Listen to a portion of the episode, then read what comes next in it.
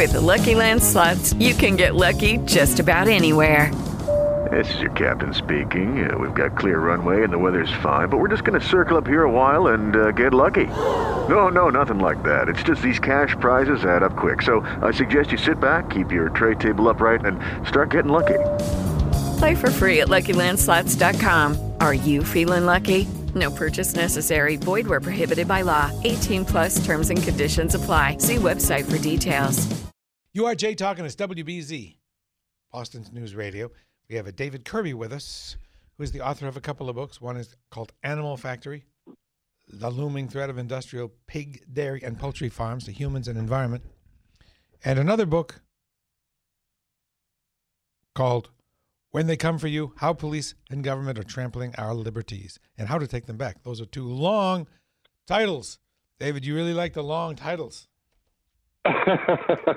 well, in nonfiction, you always have that little title and then that long uh, subtitle to explain what you're you're writing about. But uh, you know, uh, I try not to be too wordy in my prose. Now we start with Animal Factory, if that's okay. The looming, Sure. The looming threat of uh, industrial pig, dairy, and poultry farms to humans and in the environment. Well, let's start with humans. Uh, recent public health crises raise urgent questions about how our animal-derived food is raised. Well, what a, you? This is a, a big, big question with a big answer. You have plenty of time. How is the how are these farms harmful to our health? They are harmful to our health in a number of different ways. And first of all, and what I wrote about in the book is if you live anywhere downwind from one of these places, uh, you can physically get sick from the uh, pollution, from the smell of, forgive me, but feces and urine uh, drifting out of uh, waste lagoons and other storage facilities that these uh, factory farms use. and uh, I met many, many people in North Carolina and the Midwest and out in Washington State who literally could not go out in their backyard during certain times of the day. And I, I smelled the smell myself, and it is nauseating and it makes you sick. Uh, it can also make people sick by uh, contaminating the groundwater and the surface water. Uh, the high number of nitrates in, in, in this sludge that, that seeps out of these lagoons um, can cause things like diabetes and blue baby syndrome and other health problems. Uh, it can cause psychological problems, uh, just dealing with this uh, wretched odor all the time. And then on the wider public health uh, spectrum, uh, we are constantly seeing recalls of animal products, uh, salmonella in eggs, listeria, E. coli, and a lot of that has to do with the way these animals are raised in very unsanitary conditions. So not only are they raised in sanitary, unsanitary conditions, but aren't they given drugs to keep them from getting sick from their own filth that we then have to ingest? A lot of them are, yes, um, especially pigs and chickens, because they are completely uh, crammed in and subject to a wide range of diseases. Antibiotics are not just given to pre- prevent disease. Now, uh, usually antibiotics are given to treat disease uh, once it has occurred. Uh, these factories give antibiotics as a prophylactic, as a preventative measure.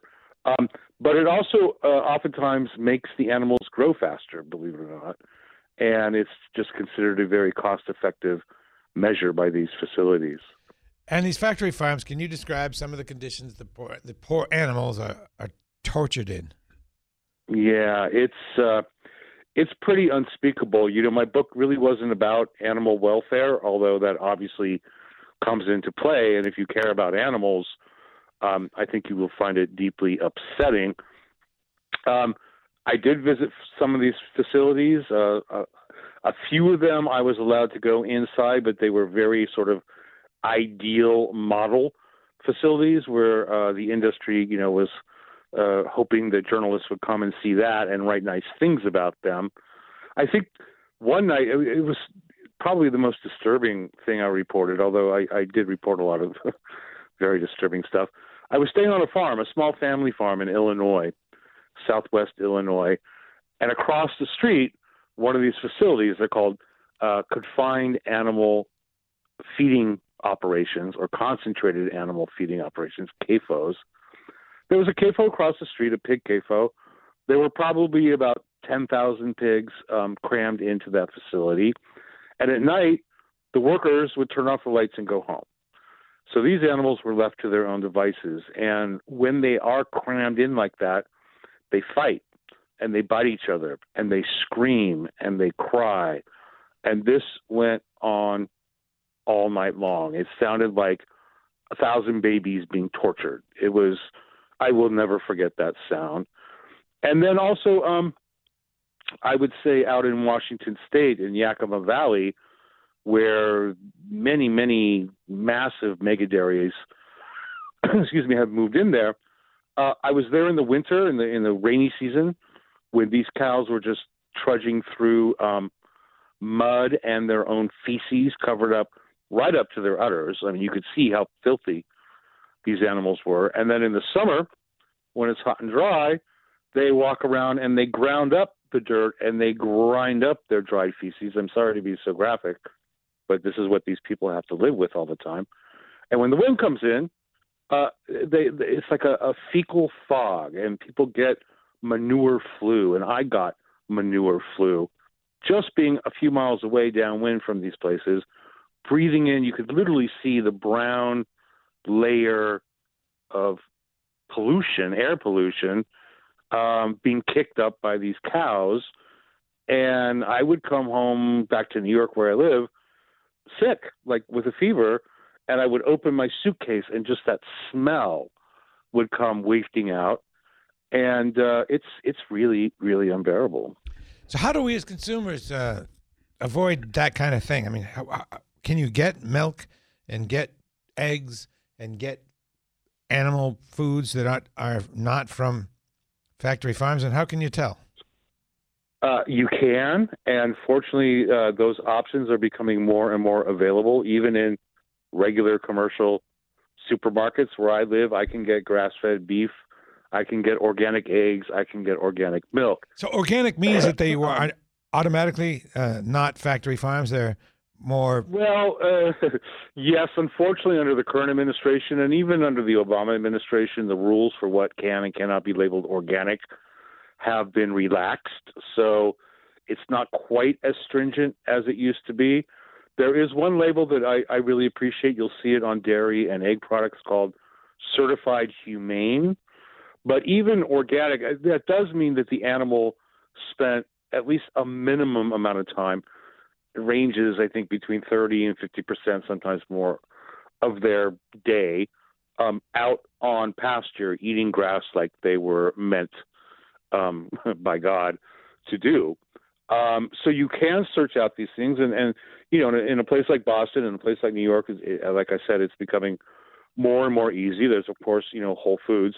Now, all of these products tend to cost more, uh, although the prices are coming down. I, I, I, I also spend time upstate where there's a lot of uh, Hudson Valley grass-fed uh, meat products, and they're they're starting to be a little more competitive than they used to be.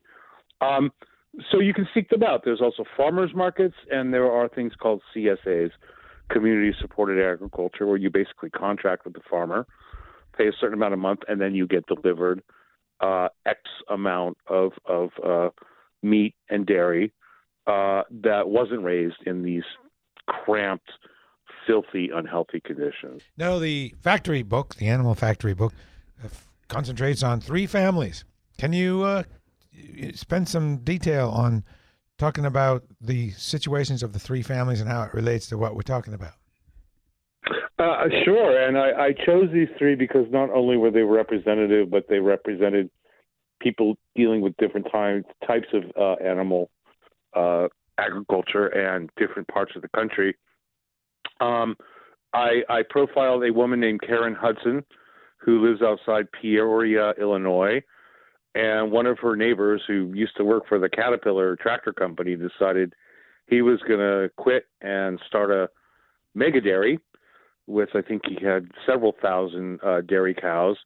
Uh, uh, the town, the community, Karen and her family urged him not to do it. He did it anyway, and his first year, it was extremely wet and rainy winter, and his waste lagoon. These are like 11 million gallons of water and feces and urine. Um, it overspilled. The, the the rain just kept coming and coming and coming, and this uh, lagoon overtopped, and it ran into the local river, and it went into the Illinois River. There was a giant uh, fish kill because of the algae and the lack of oxygen when when this happens, and that uh, got Karen really started into being a, a very vocal activist against these facilities. Uh, Karen also happens to appear in my other book about constitutional rights, which maybe we'll get a chance to talk about. Then I profile Rick Dove, a very interesting man. He was a former Marine, a, a, a JAG, a, a, judge, military judge, in outside a town called New Bern in North Carolina. And that part of eastern North Carolina has just been invaded by Smithfield and other companies contracting with farmers. And there are literally hundreds of thousands of pigs being raised around his house. And he lives on a river. And one day, this uh, this parasite appeared and it started killing all the fish. And it actually made people sick. It made fishermen disoriented when they went out on the water. And Rick finally realized that it was all these giant pig farms and their lagoons that were uh, spilling out. And and Rick took me up in an airplane over the whole area, and we saw them one after the other after the other. And what happens is they they take this wastewater and they have to do something with it. There's really no way to dispose of it. So they use it to irrigate crops, but what they basically grow, especially in that area, is hay and the whole idea is just for the hay to absorb all the extra nutrients. And in fact, the hay is not even good for feeding animals anymore because it's so loaded with this stuff. And we went up in the plane and we, we saw them out there with their spigot sprayers just spraying lagoon water on these fields, uh, saturating them to the point where you could see the water running off into nearby creeks and you could see the algae blooms in the creeks, and you could see the um, yellow and purple and red colors. It was just, it was absolutely disgusting. And uh, the third person I, I, I uh, profiled, although there was also a fourth uh, in Maryland who was dealing with, she, she used to raise chickens for, for Perdue. Um, but the other woman out in uh, Washington State with those conditions that I mentioned to you in Yakima Valley with the the mud in the winter and the the feces fog in the summer. Um, and all three of them organized. And interestingly, all three were um, not not to be political, but originally conservative Republicans, and they ended up kind of radical environmentalists in the end. Uh, they were not happy with Mr. Obama, trust me, but I think they're even more unhappy with Mr. Trump. Do uh, did you encounter mental health problems with people at work in conditions that they observed animals being tortured like that and slaughtered endless amount of animals endlessly tortured does that cause mental health issues in humans how, how do they do it without yeah you know breaking down mentally that's a great question it's, it's not something that i researched um, i do know that conditions in slaughterhouses are horrendous uh, the workers are treated very poorly. They make very little money. They work under dangerous conditions, and they're constantly forced to just keep the assembly line going, if you will. Um, that's a great question. That that that could almost be a book or an article in itself. What's the psychological impact of, of, of working in one of these places? Um, most of them are um, undocumented immigrants from Central America and Mexico.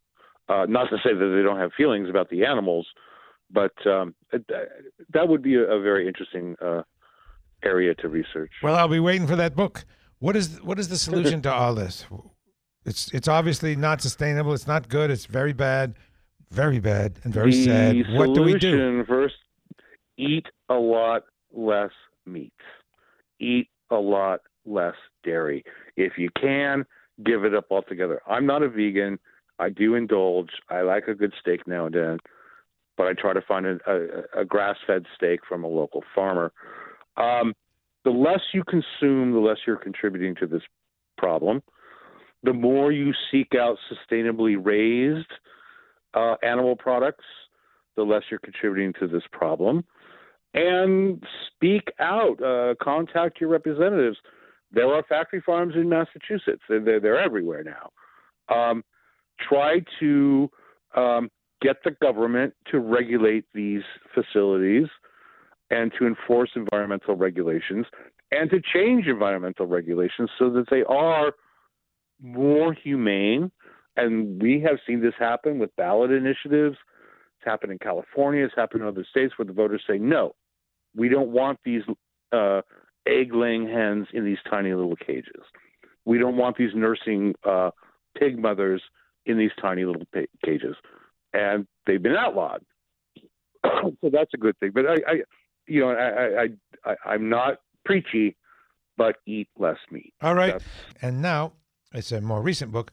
When they come for you, what you're going to do when they come for you, how police and government are trampling our liberties and how to take them back. All right. How are the police trampling our liberties and how do we take them back?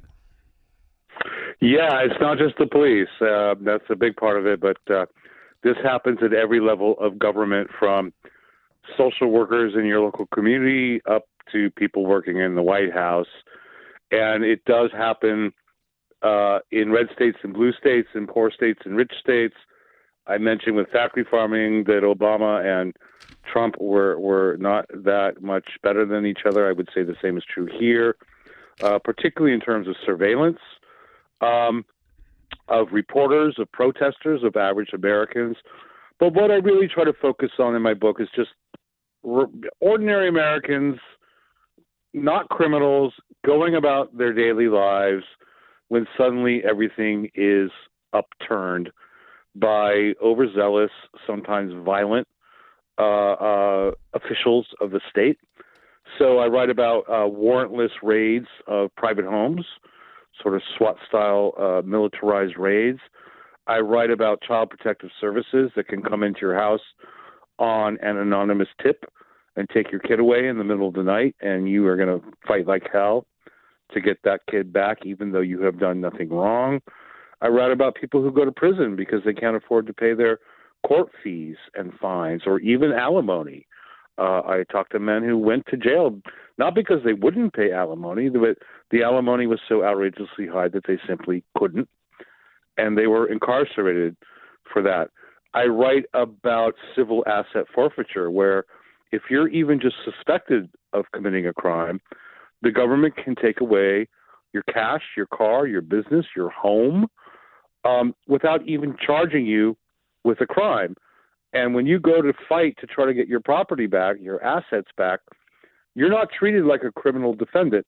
And that's a shame because criminal defendants have more rights in court than someone fighting a civil asset forfeiture because they are not a criminal defendant. It is literally the United States of America versus $5,000 cash.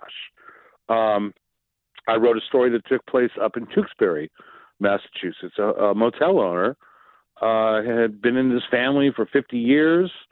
It was paid off. They had the equity, and the feds came in. The local police came in and said, "Well, there were 15 drug arrests over, you know, this 30-year period or whatever it was that you've owned this place. So we think you're involved with truck uh, drug activity."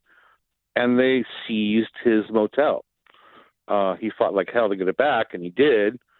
But uh, he was an innocent owner of that property. He had nothing to do with any illegal activity going on there. Uh, I write about uh, uh, violations of our First Amendment rights, uh, violations of free press rights. I write about police abuse, police shootings. I write about things like planting evidence against innocent defendants, uh, coercing confessions under you know duress in in jail, and even corrupt judges who were sending kids, juveniles, to jail on very very trivial trivial uh, charges, and it was later discovered that they were getting kickbacks from private prisons uh, for every convict, and we are talking about you know teenagers here.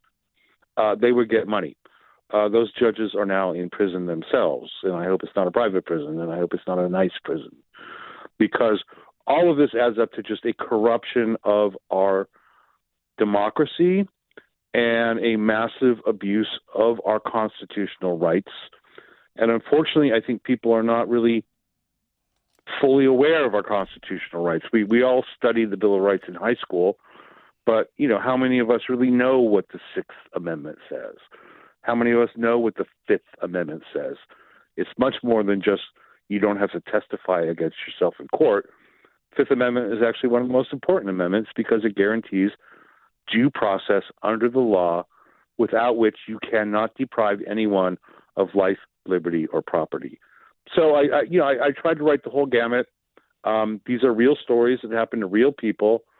They're not isolated incidents, and unless we kind of wake up and, and take a look around and see what's happening, and also this is an issue that you know the the the far right is concerned about, and the far left. I mean, who wants government intrusion unnecessarily into their lives?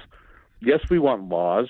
Yes, we want enforcement of things that make our lives better, but we don't want police officers coming into our house and beating us up and arresting us without probable cause or even a warrant. So, how is it possible that they do these warrantless searches? Is, is that only does that have to do with drugs, or, or why is it allowed? Warrantless no, um, um, the the the first story I wrote about it was a, a pretty affluent family outside of Washington D.C. Their son turned 21, so they had a party for him. The kids were downstairs. The parents and their friends were upstairs watching football. Pizza guy came, delivered the pizza, texted the cops, said, "I think there's underage drinking there." and it resulted in a SWAT style raid of this home. At least 12 police officers. Uh, they beat up, tased, and arrested the family members, and uh, their their reputation in the community was ruined, and they were facing hundreds of thousands of dollars in fines and years in prison. Now, as it turned out, the cops went into the backyard of their home without a warrant and your backyard, as long as it is protected from public view, if you cannot see your backyard from the street, the police have no business going back there without a warrant. And that's what happened in this case, and it was dismissed because that's called fruit of the poison tree. Wouldn't Any they be able to sue, sue the police department for that? in this particular case, they did not sue the police department. They decided not to. But people do, uh, and they they win because fortunately most judges and particularly federal judges, federal uh, appellate court judges, are still sympathetic and are still concerned about defending the Bill of Rights and protecting individual citizens against this kind of abuse. But that's starting to change. We're, we're seeing um, federal judges of less uh, okay.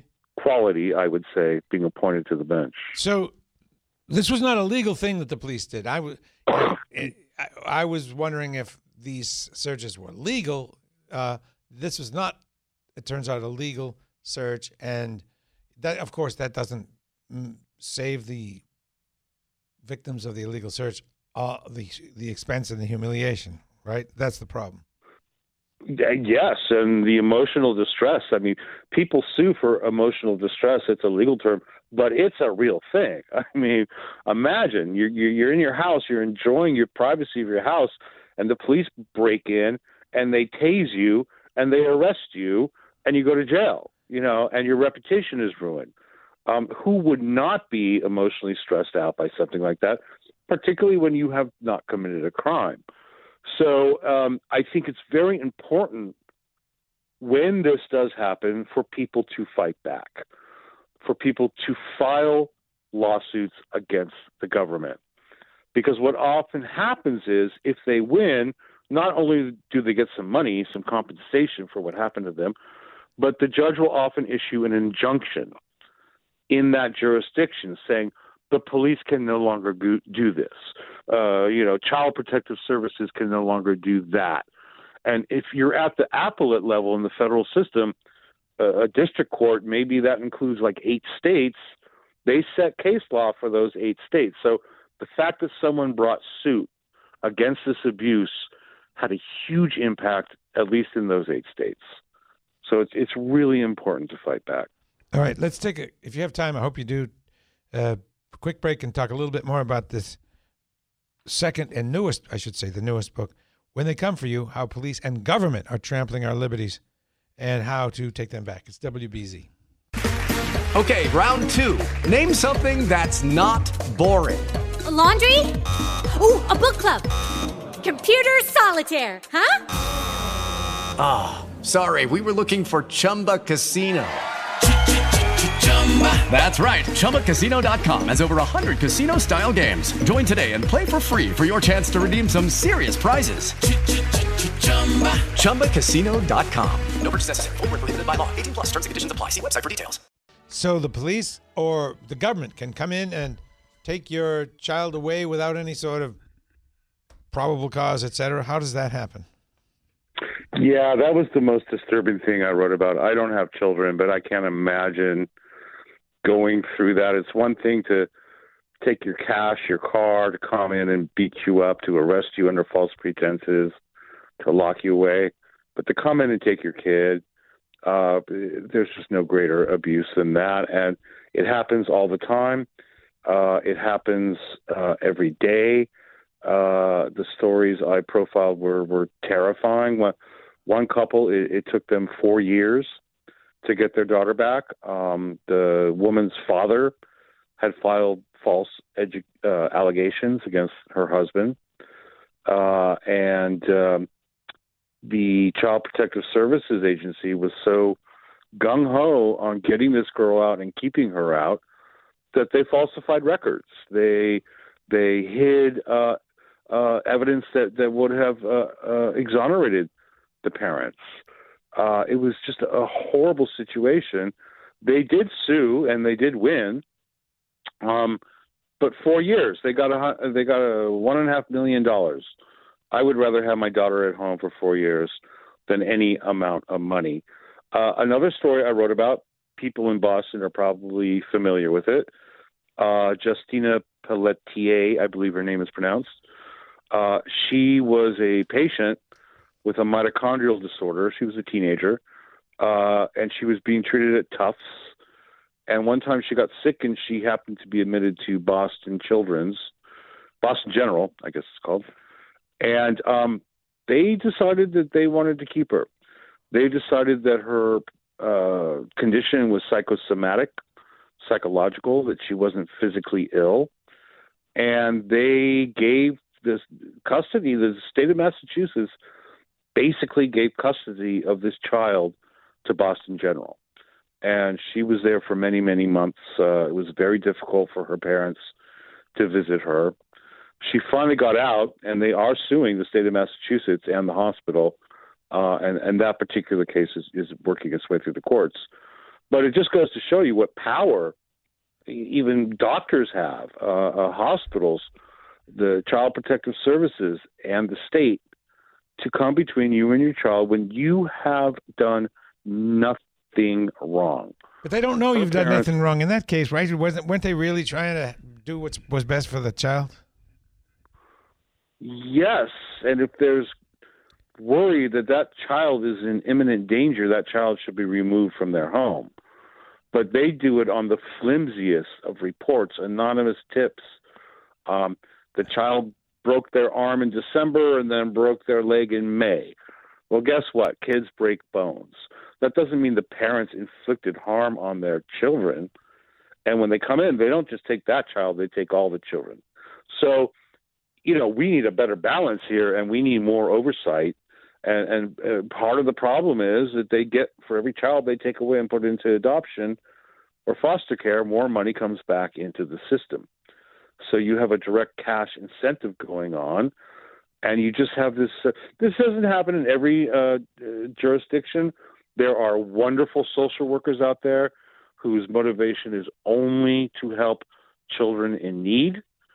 But uh, from my research, uh, There are so many cases where the children were, remo- were removed without cause, without proof, and ultimately without any reason at all. Their parents were innocent. Well, hopefully, And in again, the hopefully in the book you Oh, just- tell us how to protect ourselves from that. This this kind of thing. I try, you know, I mean, I, I do. And if, if, if someone shows up at your door, you do not have to let them into your house unless they have a warrant. And a lot of people don't realize that. They just open the door and the social worker comes in and starts rifling through the refrigerator and looking at the kids and pulling down their pants and looking at their toy chest and their blankie. And you know you they need a warrant to do that. You can refuse people from coming in your house. The problem is it only makes you look more guilty right? So people get scared and they acquiesce. Uh, what they should probably do in that situation is call a lawyer. Right. By the way, folks, it's good to find a lawyer ahead of time. Like everyone should kind of have a lawyer that they would call in case of emergency. It's so you don't have to find one when you really need one. You should have a lawyer. You've talked to them, you trust them, that you can call when you get in a jam, right? Yes, and, and preferably one that knows criminal law and and civil rights law, uh, because you know most people get lawyers when they're in financial trouble, but uh, these are you know these are much more serious allegations, and if they're coming after you for allegedly committing a crime, or if they've taken away your kid or your car, you need legal help. There are groups out there, you know, certainly the ACLU uh, is a good place to start, but there's other groups. There's a wonderful organization called the Institute for Justice that work on these issues, that work particularly with uh, the uh, civil asset forfeiture problem. Uh, and then there are legal defense organizations, nonprofits out there that will help you sue the government to get your rights uh, redressed, if you will. And then there are private lawyers that will take these cases on pro bono uh, on a contingency basis. So you may have to give up a chunk of your award, but you won't be paying out of pocket. Anything else to add to the how to take them back portion of the book? How to take your rights back? Yes, and it's up to us. I mean, I hear people talking about this all the time, and oh, I feel like the Constitution's being shredded, and I feel like our rights are in danger. But people feel like there's nothing they can do. Here's what they can do: they can do two things. They can pressure politicians and lawmakers. What are you doing specifically to address these abuses of our rights?